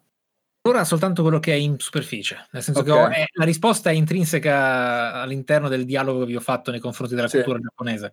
Mi manca una componente fondamentale. Tra l'altro, quello che accade all'interno della storia di Sekiro è molto più di quel che sembra, però sì. Quel che sembra è l'unica cosa che arriva senza uno studio esterno, in quanto quello che viene descritto presume una certa conoscenza dell'ambiente. Certo. Il problema è che noi non ce ne accorgiamo nei Souls perché buona parte dei comportamenti anche tra creature, tra entità, come possono essere i lord, come possono essere le anime oscure e così via, sono comprensibili in maniera immediata perché hanno occidentale mentalità. Mentre persino il concetto di pietà, appunto, parlando sì. di quello, è molto diverso in Giappone. In Giappone fai un favore ad uccidere, mentre nel cristianesimo, eccetera, a priori è sempre sbagliato, no? Quindi è estremamente più facile per noi entrare nella filosofia greca piuttosto che nella cultura giapponese buddista eh, certo. specialmente così antica, che tra l'altro era appunto una influenza esterna al buddismo, quindi ti lascio immaginare tutto quel discorso dei monaci, il casino, la corruzione, lo, ecco, lo stagnamento certo. dell'immortalità, l'erroneità che è essere immortale. È, è, un sacco interessante, però è un sottinteso culturale che entra all'interno della narrativa superficiale. E io soltanto quella, quella che bene o male hanno tutti. Quindi io uh, sono soddisfatto, sarei stato eccezionalmente soddisfatto se avessi avuto la possibilità di approfondire tutto quanto dentro Sekiro, quindi con un codex enorme, mh, mm, sì, quasi dei libri da leggere, li avrei letti volentieri. Invece così tocca studiare fuori. Assolutamente. Eh, è vero, ma anche perché io ho fatto qualche piccola ricerca, ripeto, non sono un super esperto, però mi sono interessato. È veramente difficile eh, capire il simbolismo esattamente cos'è, perché lasciato così solamente nel gioco è poi aperto a mille interpretazioni che insomma mi sa che per un po' di tempo non si riuscirà a arrivare diciamo un po' al fondo della questione. Non è neanche eh, interpretabile eh, cioè, no esatto esatto la cultura, cioè la creatura che ti porta all'ascensione del palazzo tu non puoi sapere cos'è esatto. punto. Non lo sai non lo sai non, non ne hai la più pallida idea Mentre nei Souls ti lasciano intuire perché è tutto magico, mentre qua in realtà la magia nasce da qualcosa che già esiste. Mentre nei Souls il concetto di gargoyle occidentale lo conosciamo, grazie, c'è Notre Dame, eccetera, via, tutti lo conosciamo, il concetto di, di gargoyle che si anima, non serve sapere che sono guardiani, però c'è scritto sì. che sono guardiani. Uh, mentre da parte nostra su Sekiro abbiamo molto meno. Sì. È vero, questo è un po'. E questo infatti è stato un filo, non dico deludente, però come dici, si sente che c'è la mancanza di quella, quella come posso dire, questa, cultu- questa stratificazione, no? che erano i tanti testi che c'erano presenti nei Souls, che sono presenti in parte anche in Sekiro, ma in quantità decisamente minore e meno dettagliata. Infatti vorrei eh, parlare di due oggetti in particolare, che sono le due eh, spade mortali, non so in italiano come siano tradotte, le due Mortal Blade, che cioè, vengono quasi lanciate in faccia al giocatore senza...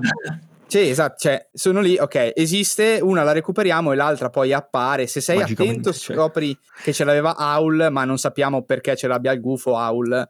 Cioè, è, secondo me da quel punto di vista, non lo so, cioè, me l'ho trovato un pochino povero. Poi se, hai, se, hai, se vuoi controbattere, Io... vai pure. Credo che sia il contrario. Non ce l'ha Aul. Uh, no, credo che sia il contrario. Aul l'ha strappata a Genichiro a Genichiro. Ok, questo potrei perché nel finale, nel finale Shura, una volta che Sekiro uccide Aul, immediata- raccoglie da Aul la, la, Mortal Blade. E Eh, Aul ha nella mano sinistra la testa di Genichiro. Ok, perfetto. Allora abbiamo risolto un dettaglio che mi era, mi era Non sfuggito. sappiamo dove lui Ok, quale sia... eh, ok. Genichiro stesso. Ok. Mi piacerebbe vedere del, del contenuto extra. Ah. Esatto, esatto. Questo, questo è, è un Eh. pulsante che volevo premere a un certo punto della puntata perché quando ho giocato ho finito Sekiro ho detto qua manca The Old Hunters di Sekiro ovviamente. Esattamente, manca di Old Hunters che fortunatamente necessario per far funzionare la narrativa, però ci hanno sbattuto così tanto in faccia Tomoe che sarebbe il caso. Esatto, Eh, Tomoe, esatto. Takeru, tutta la vecchia generazione, c'è un po' questa cosa della Esatto. vecchia generazione. Però il fatto è che Takeru può lasciarsi andare come personaggio, mentre Tomoe no, perché è la rappresentazione stile di ciò che è diventato Genichiro. Sì, Genichi, sì. esatto, Ma esatto. Tra l'altro abbiamo le guerriere Okami, Tomoe potrebbe essere una guerriera Okami, abbiamo anche quindi un personaggio che potrebbe parlarci da Okami a differenza del padre dell'anziana che è Kurarpa che lascia un po' il tempo che trova. Sì. Sì. Tra l'altro quello è quasi ingannato. sicuramente eh, Okami, un Okami sì. perché io adesso non sono sicuro che ci sia una, una descrizione che dice esattamente che è un Okami, però c'è una descrizione, sono sicuro al 100%, che parla di parenti di Tomoe che sono saliti e si sono insediati Es- esatto. a Fountainhead Palace. Quindi se ci mettiamo dentro il fulmine, ci mettiamo dentro il fatto che i guerrieri Okami comunque sono lì, usano il fulmine, eccetera, mi Eh, sembra sì. che le due cose vadano a convergere. C'è anche una descrizione che parla di... eh, Ma sappiamo che merdoni nella sede From Software ce ne sono, vero? Esatto. Esatto. E c'è proprio una descrizione che dice che racconta di come Takeru suonasse il flauto mentre eh, Tomoe da- danza eh, sotto il ciliegio, l'Ever Blossom. Eh, che, che lascia indicare appunto che fossero due nobili, ovviamente chi suona il flauto è il nobile vero e proprio come quelli che troviamo nel gioco, magari il meno demente, eh, e poi il guerriero, ecco questo- questa coppia. Eh, esatto, manca di Old Hunters, però, e qui magari allargo un attimo il discorso, in realtà abbiamo rumor delle tre che vanno in direzione completamente opposta, cioè nuovo gioco, multipiattaforma, quindi cioè, cosa possiamo aspettarci secondo te Michele? Non credo tu sappia qualcosa, se sai qualcosa siamo felicissimi di sentirla, se Eh, qualche dirla, indiscrezione, esatto, se puoi dirla. No, perché sappiamo che From Software ha team differenti, però annunciare subito un gioco pesante, AAA, grosso, a ridosso magari dell'altro team, tra virgolette, che annuncia i DLC di Sekiro, mi sembra una sovrapposizione abbastanza importante. Eric, Darei sono per certo che non esistono. È una finta sovrapposizione perché ovviamente le release date sono talmente diverse Sì. che distinguere l'attenzione è solo un bene, mentre tenersi tutto il tempo di avere a che fare con il DLC e basta, intesa del DLC e nient'altro che il DLC, quando un certo tipo di fetta di pubblico non gliene potrebbe fregare di meno. Certo. In Sekiro non è necessariamente occultare Ok. o cannibalizzare l'altro annuncio, assolutamente no. Tutt'al più quando hai tre progetti in produzione, di cui uno era Sekiro. Quindi insomma abbiamo tutto il tempo alle tre di avere secondo me un bell'annuncione grosso di Ok. From Software. Anzi, anzi, ancora grazie che non fanno tutto insieme. Lì, ecco, se annunciassero entrambi i giochi sarebbe un problema di confusione, di attenzione. Mentre sottolinea... Il fatto è questo. È che Activision disse non faremo DLC di Sekiro, ma spero Ecco, che fosse infatti, questo volevo dire una- prima. Cioè, mi ricordavo questa Esatto. notizia, mi ricordavo. Esatto, cioè il mio la mia speranza e il mio pensiero è che fosse una PR move per non farsi dire ah sei sempre la solita Activision. Sì. Uh, spero che dicano ah ops stavamo mentendo, adesso avete visto che il gioco è bello? Era uno scherzo, ma in realtà ci sono dei DLC. Esatto. Avete mentito, maledetti. Eh, vedremo, interessante comunque la situazione, perché comunque alla fine loro hanno questo Armored Core no, che si vocifera ormai da tempo, mi pare sia ufficializzato, ma poi di fatto non si è mai visto nulla di concreto. Esatto. Hanno- E poi c'è il progetto alla Esatto. Martin, mettiamola così. Esattamente, di- con George R. R. Martin e un terzo progetto che appunto a quanto pare vedremo se sarà o meno, eh, meno rivelato. Eh, sempre per infilarmi su- invece sul discorso LOL, a cui ho divagato, chiedo scusa a tutti quanti perché ho preso io una strada differente. Eh, se avete un finale, in realtà so che i finali probabilmente tutti e quattro li abbiamo visti in prima persona solo io e Michele. Quindi chiedo a Michele qual è il finale che ti ha colpito di più e qual è quello che ti ha colpito di meno. Eh, io ho già la risposta pronta, ma vado in successione dopo di te.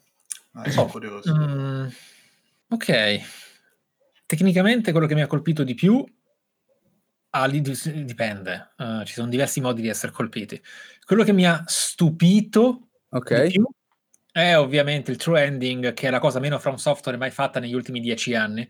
È praticamente un eh, sequel hook spaventoso, quasi buffo. Esatto, esatto. Infatti Poteva- vede nella scaletta ho messo Sekiro 2 non ha, non ha tornerà caso. in Sekiro 2 Esatto. Avengers, no? Eh, Esattamente. quindi Va bene, quello era, era praticamente superfluo, però è stato strano, molto strano, e contemporaneamente intrigante nella speranza che effettivamente la cosa venga presa in considerazione, visto che ha venduto anche più di quanto si aspettassero. Quello che mi è piaciuto di Sì. più invece è Immortal Severance, eh, perché rappresenta quello, quello classico, diciamo. la- esatto, la vera narrativa Sì. eh, From Software soprattutto è toccante, è l'unico, è l'unico che ha Sì. vera emozione, mentre, mentre ehm, Shura sarebbe potuto essere perfetto, ma è molto più potente quello che accade prima del finale Shura. Eh, quello, quello che accade prima del finale, che conduce al finale, è molto Sì. più bello del finale stesso, quindi non concludiamo, cioè non, non includiamo nel discorso. Eh, mentre eh, il concetto stesso della in qualche modo adesso non mi ricordo come si la purification forse? Purification, sì, Eh, purification. purification eh, meh vabbè. Ok, no, sì, infatti è un riutilizzo di quelle scene lì, insomma, in ah, vabbè, quindi vive e poi muore. Esatto. d'accordo che emozione. Cioè nel senso che lì anzi vorrei tantissimo mm, il ragazzo che prima ha spiegato nel, nel- nel- dettaglio il famoso seppuku mi chiedo se sia eff- effettivamente possibile a livello fisico decapitarsi Sì. in quel modo. Non lo so mica. Ehm, Beh, visto che Non tecnicamente credo, muori nel processo, però non, non lo sa- non saprei eh, se è possibile farlo, perché lui ci riesce con una semplicità Sì, abbastanza... esatto, agghiacciante. abbastanza innaturale. Potrebbe, Sì, sì, giu- giustamente, la, la lama mortale è praticamente la spada laser, però mm, è un finale che lascia veramente il tempo che trova, perché doveva, o durava il doppio, Sì. eh, Però sì, non c'era la volontà nel costruire quel finale di fare... Perché quello è un po' un finale, tra virgolette, la- lasciatemi passare, alla Souls, nel senso che per come si sviluppa all'interno del... fai le stesse cose sostanzialmente mentre giochi, dopodiché, come nei Souls, il finale si svolge tutto nella scelta proprio finale, cioè dopo, a volte addirittura dopo aver sconfitto il boss finale la scelta per, per le due. Però non c'è un supporto reale, diciamo, completo per far sì che tu possa scegliere una o l'altra. Sì, c'è magari la tua affezione al personaggio, però come dice Michele, secondo me andava elaborato un pochino di più per rendere i due un po' più distaccati tra di loro. Eh, la cosa che ho trovato, qui rientra sempre il discorso che faceva Michele, però sul, sul finale Shura, molto più interessante invece è quello che ti porta al finale, cioè tutta la lore dietro all'altra, all'altro modo di fare Immortal Severance che si chiama Purification, che apre, scorci, però di attacchi e nuovo è muove. tutta esagerata, inspiegata cultura Esatto, che non conosciamo. esatto, cioè, io, esattamente. io sono, sono certo, non è neanche un se, non è che Miyazaki si è spiegato "Ah, lacrime di ghiaccio, che voglia che ho. Eh, no, ovviamente no. Quindi c'è un sacco Sì. di struttura narrativa che non possiamo conoscere. Viceversa, ci sono altre cose che appunto dimostrano questa cosa che evidenzio, ossia, per esempio, la spada di Emma, Sì. che rappresenta in maniera, una volta che qualcuno te lo spiega, però, che è una lama senza Elsa, eh, no, senza Elsa, senza... non so come si chiama. Eh, sì, ho capito. Eh, non mi ricordo neanche io come si chiama il pezzo. nome, Eh. ha un nome quel pezzo che Sì. abbraccia la lama per impedire che ovviamente in, un- in uno scontro di spade l'altra ti tagli la mano, eh, Sì, deve sì, bloccare la lama avversaria, però, sì. chiamiamola, chiamiamola Elsa, eh, però quell'assenza di essa è simbolo del fatto che era un'arma in, in utilizzo da anni, era semplicemente decorativa, non doveva essere utilizzata per combattere e così via. Queste cose non le puoi intuire se non le conosci, Mm. eh, ma ci sono, quindi la cura per i dettagli è qualcosa di Sì, clamoroso. Impressionante. Interessante, non sapevo sì, questo. sì, sì, sì, sì. Eh, queste cose ci sono. Quello che a me è piaciuto forse di meno del fatto che ci fossero quattro, quattro finali diramati è che a me, a me è sembrato che, ok, ho fatto il primo, il primo, ho fatto Immortal Severance come penso il 99,99% dei giocatori. Eh, poi, ok, Purification, anzi no, scusami, Shura, che è l'altra scelta evidente, e ho apprezzato più o meno dopo aver capito cosa è successo. Dopodiché, Purification e il quarto finale, eh, che è eh, ritornare a casa sostanzialmente, non mi ricordo come si chiama il trofeo in particolare. Return, Eh, sì. Ok, Eh, non lo so, cioè mi sembra che aggiungano, eh, non lo so, mi sembra che aprano strade poco spiegate, cioè nel senso invece di chiudere, di tappare i buchi che erano rimasti aperti all'interno della narrazione generale, quelle domande lì invece, cioè Return assolutamente è ancora un'altra cosa completamente, poi a mio parere è bruttissimo che il libro che recuperi appaia dopo quando hai il prompt brutto, dalla, sì. dalla- dalla bambina di Quello, andare a quello è un prenderlo. evidente difetto, però in realtà al di là di questi difetti concreti, Sì. questo è oggettivo, eh, non ha buchi Sekiro, semplicemente si è No, no, assolutamente. non vuole È narrare, vero, è vero. ovviamente non è, non è una cosa positiva, l'opera deve essere perfettamente comprensibile in autonomia, ciò nonostante la nostra lacuna è culturale. E è, è- è- è il problema del mass media. Eh, questo videogioco tecnicamente non è fatto per noi, non è fatto per l'Occidente, non è fatto per niente per l'Occidente, eppure è venduto in Occidente. Quindi Sì. è normale che manchi qualcosa, però in questo raro Ha caso più, non è più da una, esatto, non è una lacuna che rappresenta un problema del- dell'opera. Il problema nostro in realtà è che mancano dei dati che io avrei inserito per pietà culturale occidentale. Perché Per non far cercare tutto, diciamo, anche se abbiamo comunque sì, accesso a veramente ogni una cosa cosa. tirata, tirata, tirata. Cioè. Mm. Sì, sì, sì, assolutamente. Eh, ci sono anche altre due o tre magagne proprio di design che ho trovato, non mi è piaciuto per niente eh, il fatto che ci fosse uno shortcut pressoché inutile tra il tempio iniziale di Lapidated Temple and- e, mm, e la Eh. stanza di Kuro. Cioè quella roba lì è che è una roba che, ok, la vedi, non è che dici il gioco non mi piace più perché c'è questa porta, però perché? Cioè nel senso, perché è lì? Cioè nel senso è proprio una cosa siccome nei giochi From, almeno io personalmente sono abituato a vedere una cosa, non capirla e aspettarmi un qualche tipo di spiegazione più avanti. Non sempre avviene, vero? Però il mood è quello. Mi ha lasciato veramente di stucco che ci fosse questa porta. Chiaro che sto facendo nitpicking sul gioco, però perché è una cosa che dici quando giochi, ok, c'è la porta, quindi. Quindi ok, perché Emma non mi ha fatto passare, visto che l'obiettivo era portar via Kuro, perché non ha fatto passare Kuro da questa, da questa porta? Però vabbè, si può disquisire di queste piccolezze all'infinito, mi Sì, sa. questa l'ho sempre vista come una cosa molto esplicita, però va un attimino presa in- a- alla larga, perché potrebbe Sì. essere meno, meno, cioè è troppo ovvio per far sì che sia un reale problema. C'è qualcosa sotto che sfugge per forza. Cioè, Eh, esatto, è quello che pensavo io, ma non voglio peccare assolutamente di arroganza. Io ho cercato un po', non ho trovato assolutamente niente. Se anche qualcun altro che ci sta ascoltando, assolutamente, se ha approfondito di più, se ha trovato una motivazione vera, seria, poi ce la scriva nei commenti o nel gruppo perché sono interessato. Io sono stato, sono d'accordo, sono stato d'accordo con Michele, pertanto. distrugge ogni difesa da parte di Ashina nei confronti del governo centrale, quindi Sì. eh, lui fa anche dei danni irreparabili. Mm. Cioè, Se- Sekiro Sì. fondamentalmente condanna a una morte prematura a Ishin, quindi insomma.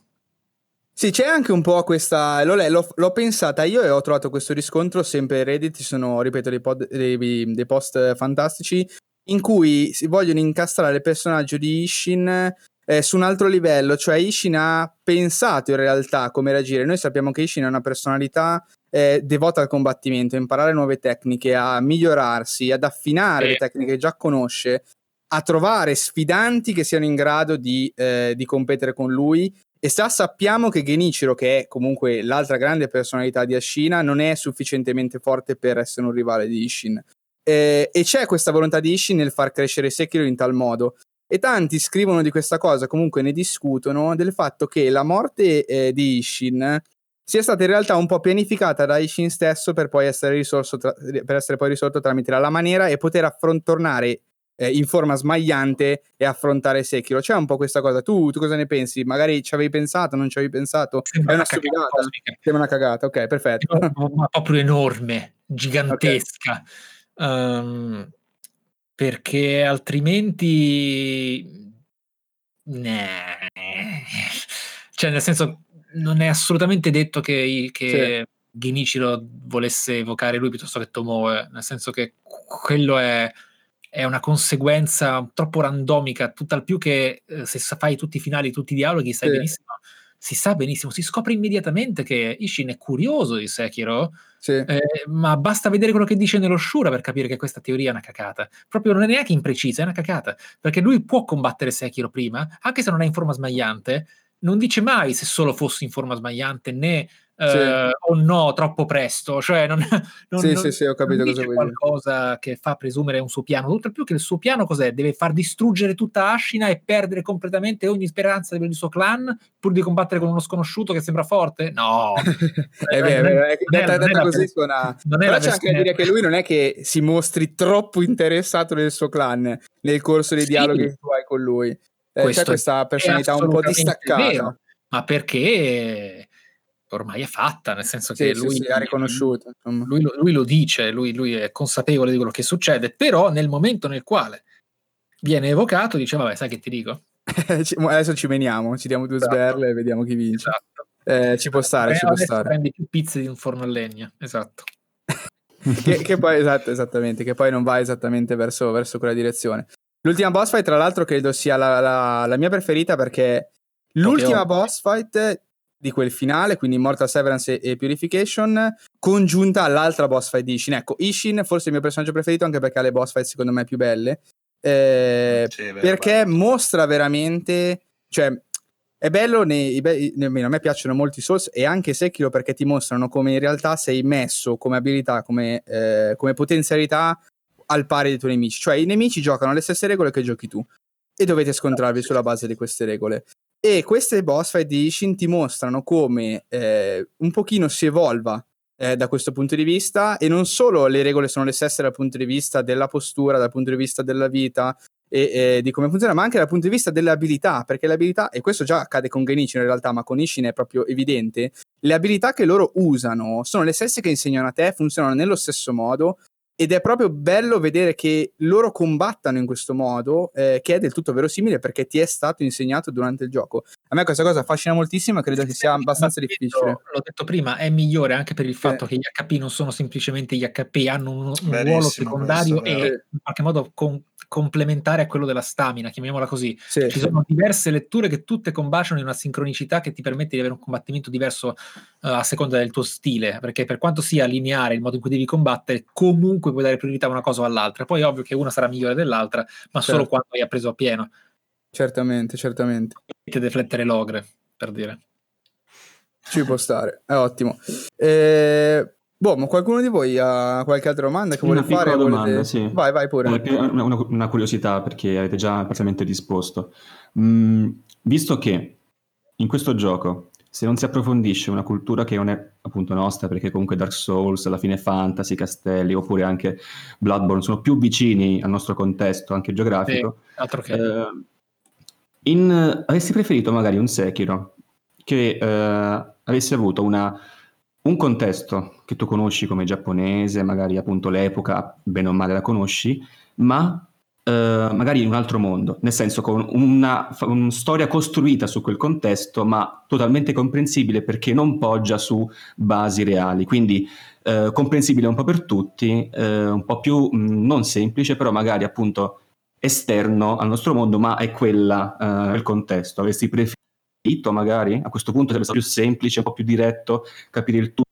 Avrei accettato in quanto della- assente di codex, mettiamola così. Scusami, Eh. ti, ti interrompo un attimo per aggiungere, sommare una domanda, visto che è una cosa che volevo chiederti, visto i rumor delle tre, di- del prossimo E3. Gioco nuovo From Software, nuova IP, cosa vorresti? Esatto. E collegami magari, ecco, appunto perché per l'esperienza di, che ha avuto adesso con Sekiro, magari cosa... Se hai qualcosa in mente, se secondo te, anche perché poi sappiamo che cioè, i studi di sviluppo non è che sviluppano una cosa e la scartano, sappiamo bene che le Oh, no, meccaniche... no. Infatti, per Certamente. dire, adesso mi è venuta in mente una cosa banalissima, ma eh, a Fontaine Palace no, ci sono quei maledettissimi che ti, che ti fanno invecchiare, no? Sì. Eh, quella meccanica è identica a quei stronzissimi, che sempre stronzi alla stessa maniera, di- dei- delle carceri di Demon's Souls, no? Suonavano Sì. la campanella, ti, ti bloccavano, quindi stavi lì, puoi camminare lentissimo, lì ti bloccavano, ti prendevano, presa, morto, e cosa succede? lì? Che Esatto. tra l'altro fai proprio game over eh, diretto senza poter eh, resuscitare. E mi ha fatto molto ridere quella cosa lì. Quindi figuriamoci dopo un Sekiro, dopo un combat system comunque elogiato bene o male dalla critica e vabbè, magari non so dal pubblico, poi se Dal pubblico sì, perché non mi, apprezzato. sono, non mi sono poi informatissimo. Eh, ecco, cosa farebbero secondo te?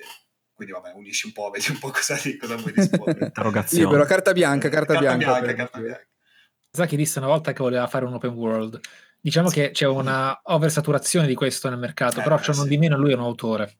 Quindi se quest'opera legata a George R. R. Martin è un open world in stile From Software diretto da Miyazaki, questa è la cosa che più potrei desiderare in assoluto. Ok. Per quanto è molto strano vedere una tale sincronia di idee, perché un tie-in è molto, molto, molto eccentrico nelle mani loro.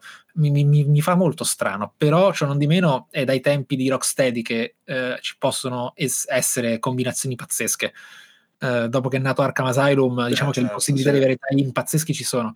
Mm, quindi, eh, purtroppo non si può troppo viaggiare con la fantasia perché ormai non è tanto neanche più tanta fantasia.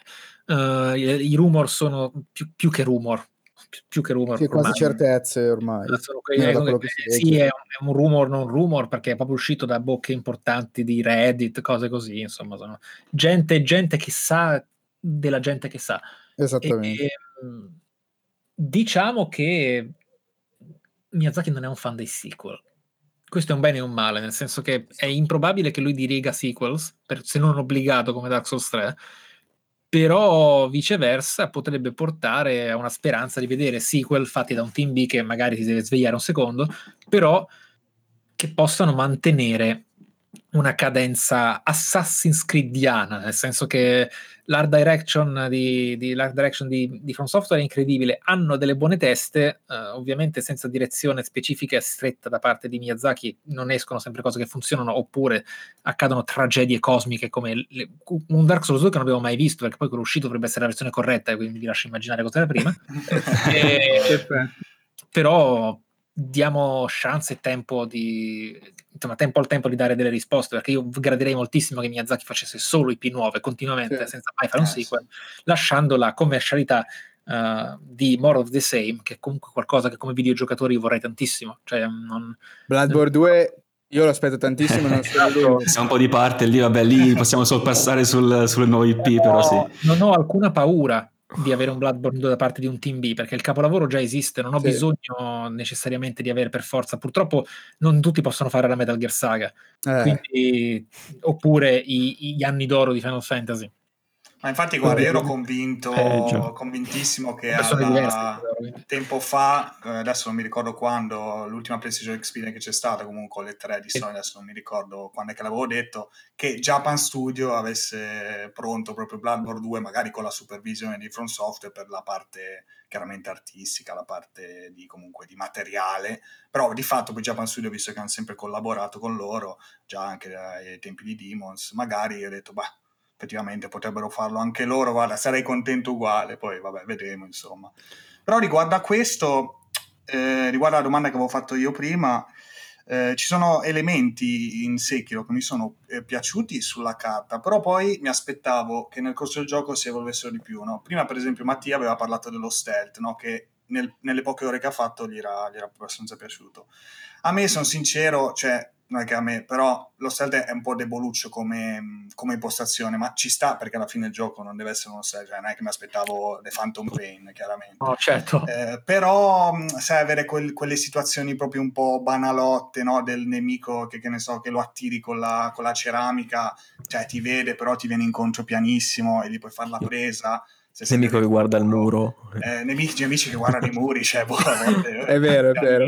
o, o comunque quelle situazioni appunto sei, sei a fianco al nemico immobile il nemico è lì che guarda cioè c'ha il raggio visivo che boh è cos'è una cannuccia praticamente Certo. non lo so però vabbè eh, ecco magari un po' un'evoluzione di quello, così anche come il fatto di ascoltare, eh, puoi farlo un po' poche volte, pensavo fosse una meccanica più interessante nella scoperta poi di trovare oggetti, capita a volte, però a volte capita un po' meno, infatti poi ci sono quelle, quegli aiuti, no? quegli, quegli indizi che ti vendono alcuni Sì. NPC appunto per trovare qualche oggetto.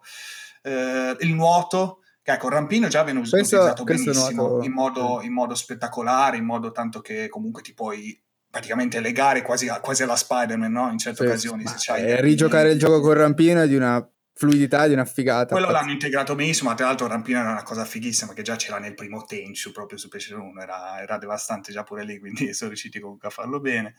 Però il nuoto già eh, mi, ha, mi ha abbastanza deluso, forse vabbè, semplicemente non sono forse riusciti a eh, magari a metterti Tu tante... sei quello, eh, scusate se mi confondo, ma Ah, tu sei sì. quello che si, che si è fermato a Genichiro? No, No. No, no, no, no, sono no, io, ok. sono io. Ok, ok. ok. No, Eh, perché in realtà il nuoto sì, sì, comunque no. sorprende, eh, in quanto Eh, non era assolutamente inteso. infatti sono- No, Esatto. no, sorprende nel fatto che puoi farlo, però mi sarei aspettato di più dal punto di vista, capito, poi della- delle zone, di cosa poi effettivamente potessi fare nuotando. Che, No, questo è giusto, però probabilmente eh, c'è la cultura sì, di Monster sì. Hunter 3 che li ha fermati. Oddio. Cosa meno dire? non esagerare, esatto.